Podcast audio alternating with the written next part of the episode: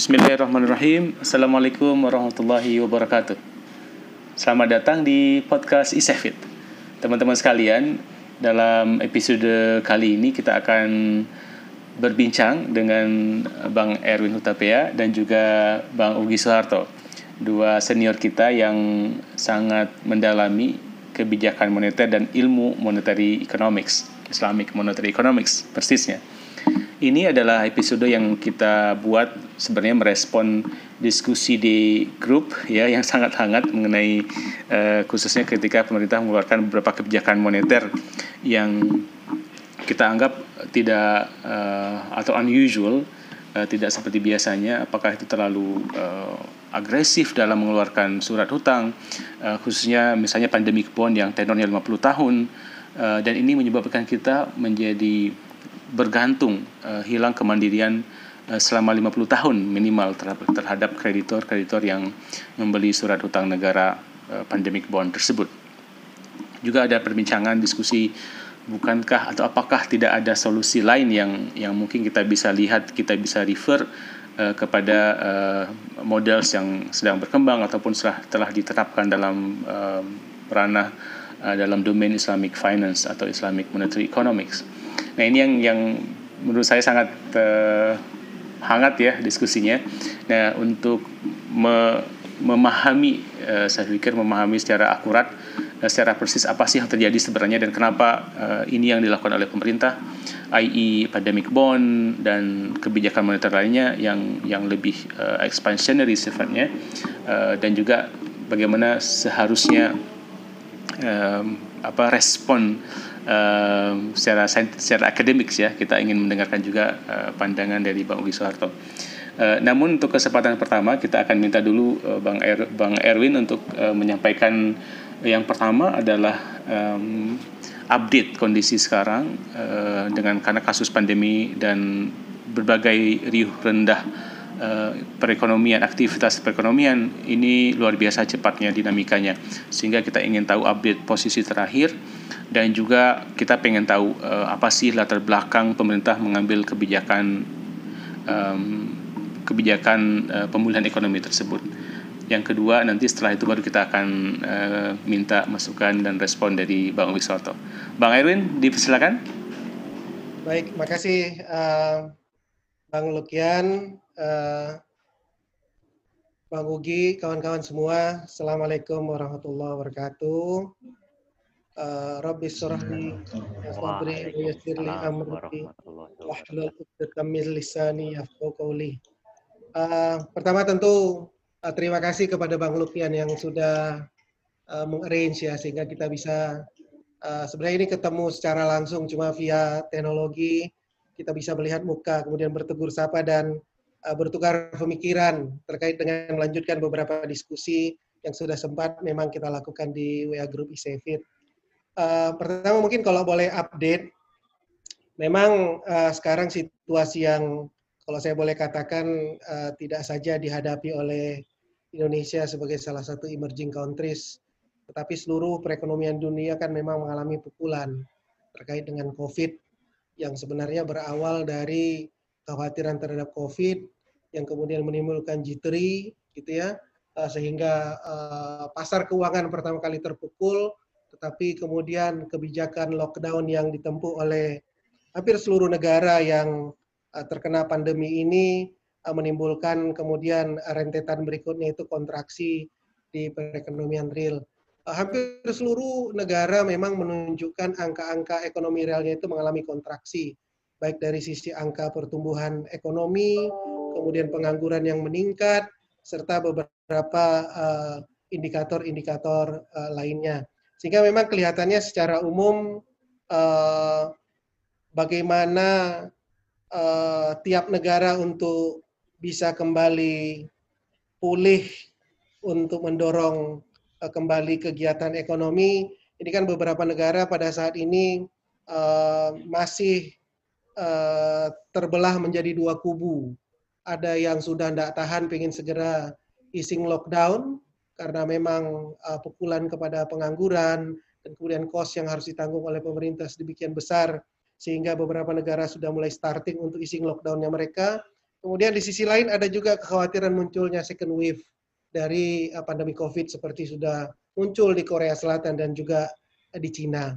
Sehingga sebenarnya uh, beberapa otoritas ini masih dalam kondisi galau kalau saya bilang. Nah, pertanyaannya kan kemudian uh, setelah mengalami pukulan kontraksi pertumbuhan yang uh, mengalami penurunan dibandingkan dengan outlook yang disusun di awal tahun, gitu ya, beberapa negara bahkan sudah pertumbuhan negatif. Kita alhamdulillah masih berada di zona positif walaupun uh, Q1 kemarin kita masih 297 itu memang uh, quite far below uh, survei yang masih memperkirakan 4%. Tetapi memang yang menjadi kunci kalau menurut saya apakah nanti recovery-nya itu bisa cepat mengikuti V-shape atau agak lama mengikuti U-shape atau bahkan L-shape gitu ya. Sangat tergantung memang uh, seberapa tentu seberapa efektif penanganan pandeminya gitu ya dan kemudian seberapa uh, seberapa banyak stimulus yang bisa diberikan itu efektif untuk mendorong kembali kegiatan ekonomi. Nah, dalam situasi uh, seperti itu memang Eh, beberapa negara sebenarnya meskipun sudah memperkirakan mungkin di Q3 dan Q4 2020 ekonomi sudah mulai kembali uh, upward sloping gitu ya tetapi uh, dalam banyak hal uh, sebagian pengamat dan juga pengambil kebijakan masih uh, memantau perkembangan uh, khususnya beberapa negara yang uh, sudah uh, melakukan easing lockdown seperti Amerika dan beberapa negara Eropa. Nah, ke, sehingga kemudian uh, kalau di sisi uh, Indonesia, kalau boleh fokus ke Indonesia, sekarang kan memang fokus pemerintah dan seluruh otoritas terkait itu ada dua. Satu, menjaga agar stabilitas tetap bisa well maintain, uh, tidak sampai menimbulkan uh, adanya gejolak yang uh, bisa mengganggu stabilitas uh, sistem keuangan dan kemudian stabilitas sosial gitu ya. Sehingga dalam banyak hal kalau saya lihat kalau kita baca Perpu yang dikeluarkan di Februari nomor 1 2020 itu ada dua fokus, ada dua pilar utamanya sebenarnya. Satu pilar untuk bagaimana pemulihan perekonomian nasional di sisi sektorilnya yang sifatnya itu adalah stimulus-stimulus uh, untuk uh, mendorong agar uh, eh, UMKM, uh, BUMN dan korporasi tertentu tetap bisa running sehingga tidak menimbulkan gelombang PHK yang demikian besar, gitu ya. Itu satu pilar yang untuk bicara bagaimana recovery uh, pemulihan ekonomi. Kemudian pilar kedua adalah uh, stabilitas. Karena bagaimanapun tentu dengan uh, menurunnya uh, penerimaan-penerimaan dari korporasi which is itu adalah debitur-debitur dari bank, kemudian adanya kekhawatiran-kekhawatiran yang menimbulkan penarikan DPK, uh, pasti akan menimbulkan tekanan pada uh, mungkin kelompok-kelompok bank yang memang daya tahannya agak berbeda dengan bank yang lain gitu ya. Sehingga fokus menjaga stabilitas, baik itu stabilitas sistem keuangan dan stabilitas moneter adalah pilar kedua dari uh, fokus uh, kebijakan yang dilakukan oleh pemerintah. Nah, terkait dengan pembiayaan sebagaimana yang sudah kita awali diskusinya di uh, WhatsApp, memang uh, dalam situasi realitas saat ini ketika burdennya itu dibebankan kepada pemerintah, which is itu stimulus fiskal, gitu ya. Karena pastinya kan di sisi moneter pasti stimulusnya itu diupayakan uh, kalau bahasanya Bang Ugi itu adalah memang normal textbooknya uh, monetary stimulus. Sehingga uh, tidak masuk ke ranah yang sifatnya itu uh, printing money yang seperti pola QE kan gitu ya. Di mana memang ada penerbitan instrumen uh, baru kemudian uh, pasar tidak bisa uh, menyerap kemudian uh, bank sentral chip in di sana. Kan gitu. Seperti yang memang ruangnya dibuka di Perpu 1 2020 uh, di sisi yang normal memang kita uh, melakukan stimulus dengan uh, mengupayakan uh, satu dari sisi uh, policy rate-nya tidak uh, bergerak naik, bahkan kemarin diturunkan, kemudian dari sisi quantity liquidity-nya ditambah, agar liquidity itu berada dalam jumlah yang ample uh, sesuai dengan uh, kebutuhan pelaku pasar apalagi ini periodenya periode menjelang Ramadan dan lebaran gitu ya biasanya kebutuhan likuiditas meningkat itu yang normal. Tapi di sisi lain yang tidak normal adalah dalam konteks stimulus fiskal Perpu uh, 1 2020 itu memberikan mandat kepada Bank Indonesia memang untuk uh, uh, ikut uh, chip in uh, di dalam menopang uh, sustainability, sustainability fiskal. Karena ruang devisi yang dibuka itu 507 tentunya kalau dalam situasi seperti ini di mana uh, ketika terjadi tekanan yang sangat besar di Maret gitu ya seluruh portofolio asing itu pullback ke developed countries, kalau pemerintah menerbitkan di domestic market belum tentu uh, marketnya mampu menyerap. Sehingga pada konteks itu diharapkan Bank Sentral memberikan support dan itu dipayungi dengan uh, Perpu uh, nomor 1 2020. Di dalam konteks itu tetap uh, upaya yang dilakukan adalah uh, dalam kerangka besarannya uh, tetap uh, memegang concern terkait dengan inflationary pressure diusahakan uh, tidak menimbulkan uh, tekanan yang berlebihan dalam jangka menengah panjang, sehingga kita juga punya pola dan strategi untuk uh, bagaimana uh, menanggulangi dampak likuiditas itu untuk menghindari uh, tekanan pressure-nya. Saya sangat sependapat dan mendukung pemikiran-pemikiran disampaikan oleh Bang Ugi terkait dengan Eh, bahwa perekonomian kita akan eh, dalam jangka menengah panjang itu kembali kepada konseptual Islamic ekonomi di mana equity based financing itu lebih dikedepankan. Tapi memang kita hidup dalam realitas yang seperti ini di mana uh, di dalam konteks uh, sustainability fiskal kelihatannya topangan dari instrumen-instrumen syariah uh, meskipun jumlah nya sudah banyak peningkatannya, tapi dari sisi kontribusi kelihatannya uh, masih uh, mungkin 10 sampai 15 persen dari total financingnya pemerintah. Mungkin saya berhenti sampai di situ untuk uh, pengantar. Uh, nanti selanjutnya mungkin uh, kita kalau boleh uh, akan lebih banyak diskusi. Baik, terima kasih banyak Bang Erwin menarik sekali. Jadi saya uh, jadi teringat sebenarnya ini bahwa pembicaraan tentang kebijakan ekonomi ini kita luas banget ya. Kalau kita tadi niatnya mau ngomong tentang kebijakan fiskal moneter uh, khususnya berapa uh, kebijakan terkait apa pinjaman luar negeri, tapi ternyata kondisi fiskal kemudian juga pemulihan ataupun respon kita untuk menemukan um, solusi terhadap COVID juga uh, sangat kompleks sebenarnya. Nah dalam konteks ini mungkin saya ingin uh, beralih ke Bang Ugi Soeharto untuk memberikan kita, uh, kepada kita pencerahan mengenai uh, uh, frameworks uh, kebijakan uh, ekonomi dalam dalam perspektif ekonomi Islam. Silakan Bang Ugi. Bismillahirrahmanirrahim. Assalamualaikum warahmatullahi wabarakatuh. Uh, Ya, pertama kali saya mengucapkan terima kasih nih atas uh, inisiatif uh, Bang Lukian ya, untuk mengadakan uh, kalau orang Malaysia bilang sembang-sembang santai, ya, ya ngobrol-ngobrol santai lah, ya kan. Kebetulan kita juga ada uh, ada memang orang yang expertnya di sini kan, praktisinya, ya, Bang Erwin yang langsung di bank sentralnya.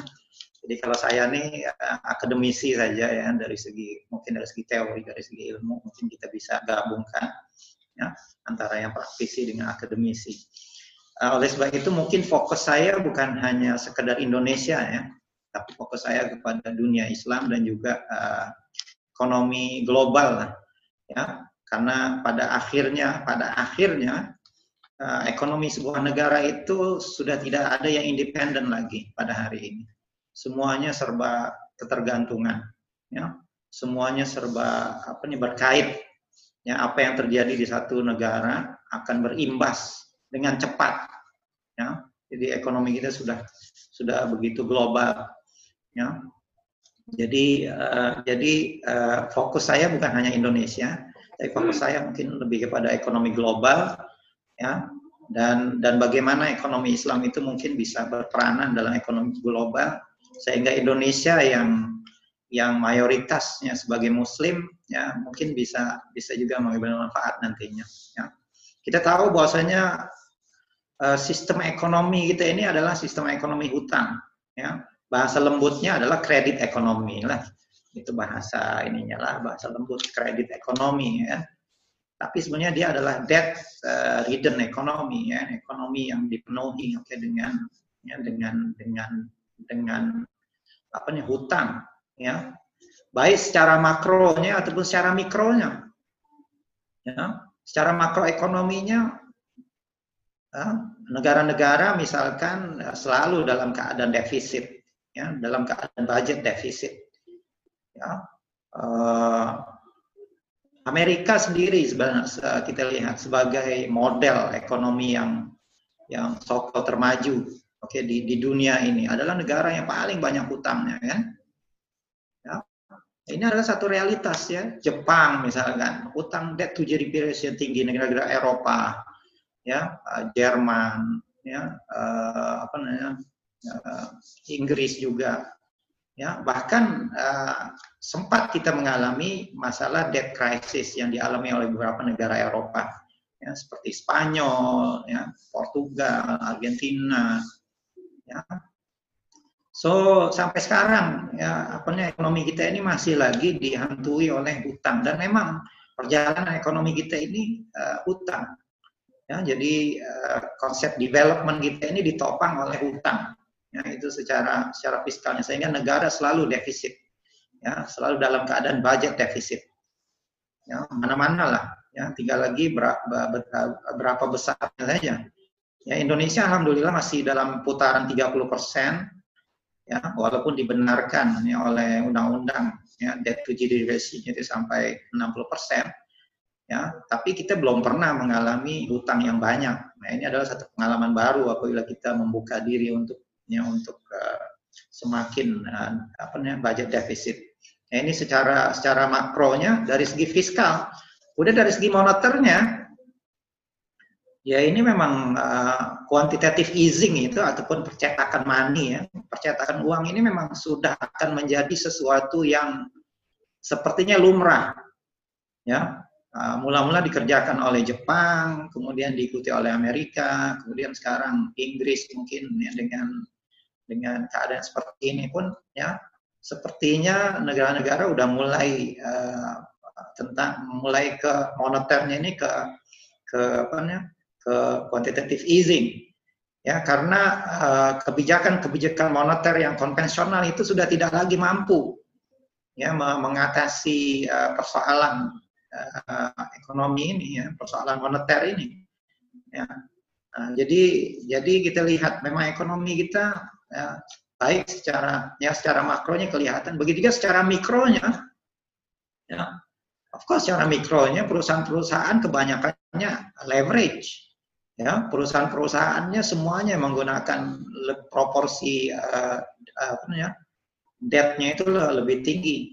Dan yang paling ketaranya adalah uh, bank itu sendiri industri perbankan itu sendiri the most leverage industry is is uh, banking industry. Ya. Uh, jadi uh, apa namanya bank ini adalah yang paling yang paling leverage. Dan ini ditopang juga oleh kebijakan fiskal oke okay, yang yang apa nih yang yang menggalakkan oke okay, uh, debt uh, debt uh, base uh, company. Ya kalau ikuti base company itu bayar bayar pajaknya malah lebih tinggi dibandingkan dengan uh, debt base company. Nah, ini ini ditopang oleh sistem fiskal yang seperti itu. Jadi memang secara keseluruhan ekonomi kita ini adalah ekonomi hutang baik secara makronya, fiskal dan moneternya, begitu juga secara mikronya, perusahaan dan juga uh, financingnya, bankingnya. Ya, nah uh, apa namanya hutang ini dia uh, oke okay dalam keadaan uh, normal, ya. Kalau kita berhutang dengan orang lain misalkan, dalam keadaan normal oke, okay. tapi begitu kita berantem dengan orang yang punya hutang, tidak ada masalah. Ketika itu timbul krisis Nah, sekarang krisis sekarang kita sedang berada dalam krisis nih. Baru terasa tuh. ya hutang itu. Dalam keadaan tidak krisis, kita menganggap hutang ini biasa saja, normal saja. Semua orang berhutang, kenapa kita tidak berhutang?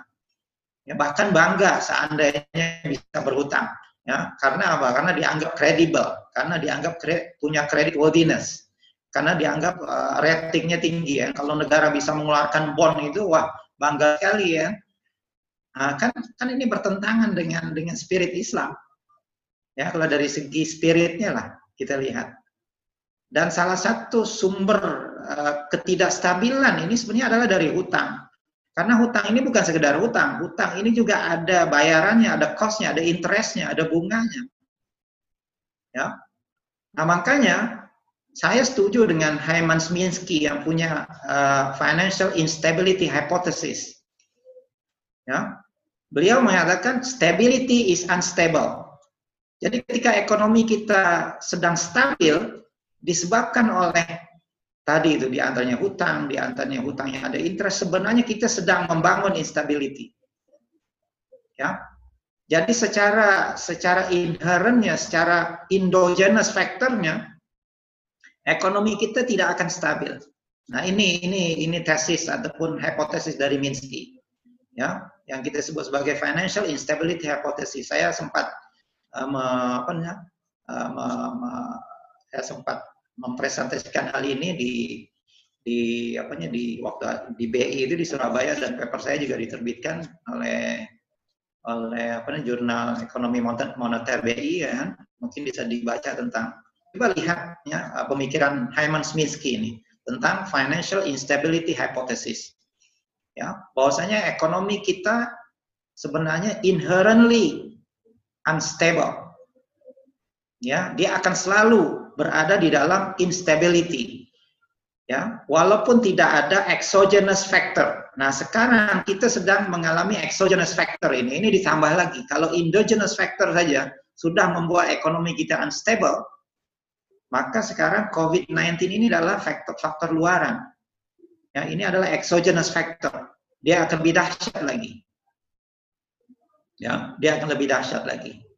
Ya, jadi saya melihat problem ekonomi dunia nih pada hari ini adalah di antaranya tiga problem besar.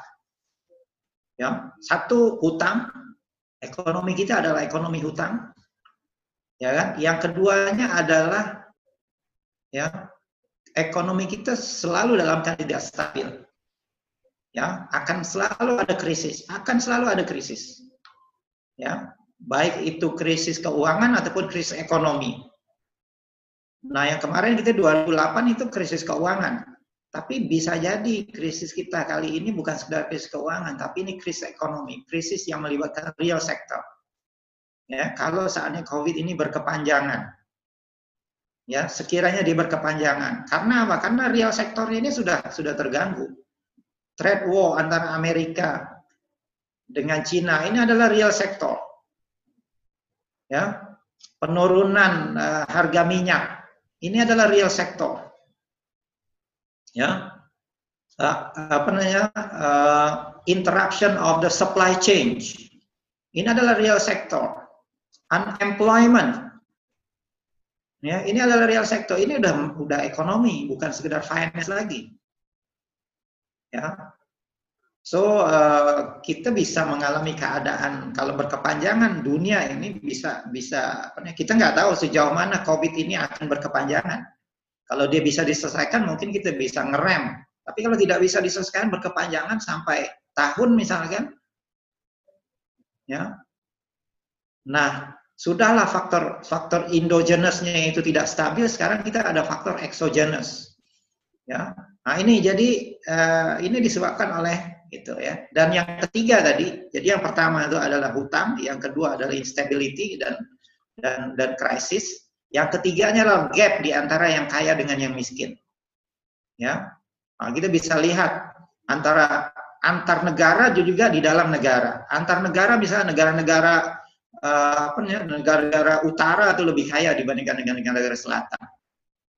Ya, kemudian di dalam negara sendiri terjadi polarisasi antara yang kaya dengan yang miskin. Ya, sehingga di barat sendiri ada gerakan one one percent against 99%. Ya. Nah, jadi dengan uh, kita akan selalu berada di eh, di apa di di masalah ini masalah hutang. Ya. Nah, ekonomi Islam itu maunya Nah, ini bagi saya idealnya itu ekonomi Islam itu tidak boleh terjebak dengan hutang. Ya, justru ekonomi Islam itu harus membebaskan manusia itu dari perhambaan hutang. Min ghalabatid daini wa qahrir rijal. Kan doa kita, Allahumma inni a'udzubika minal hammi wal hazan wa a'udzubika minal ajzi wal kasal wa a'udzubika minal jubni wal bukhl wa na'udzubika min ghalabatid dain. Aku berlindung pada Allah dari ya ke apa nih dari terbelitnya hutang waqarir rijal dan dari laki yang memaksa. Bagi saya laki yang maksanya seperti banking system yang punya power ya yang memaksa semua orang harus berhutang ya. Dan hutangnya itu bukan sekedar hutang hutangnya ribawi ini masalahnya. Ya ini ya bukan sekedar hutang hutang itu sendiri sudah buruk ya. Dan yang lebih diper, diperburuk lagi hutangnya itu ribawi Nah ini ya, bagaimana ekonomi Islam ini dan juga turunannya Islamic Finance. Ya, jadi bagi saya Islamic Finance ini derivatif dari seharusnya Islamic Finance ini derivatif dari dari uh, konsep ekonomi Islam, tapi Islamic Finance udah jalan sendiri sekarang, udah ikut conventional finance. Dia derivatif dari conventional finance dari segi dari segi hutangnya gitu. ya. Ya, jadi konsep ekonominya ini harus harus dikuatkan lagi.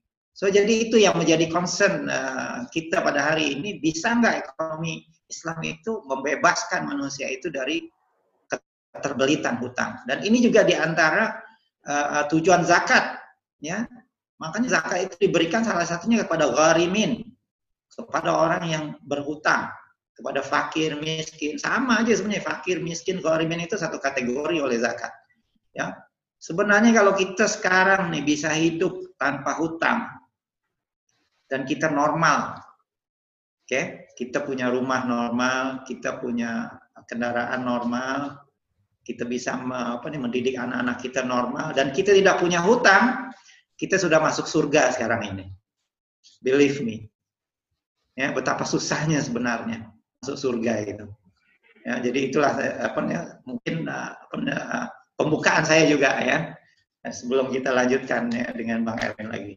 Silakan, ya, Bang apa nih Lukian.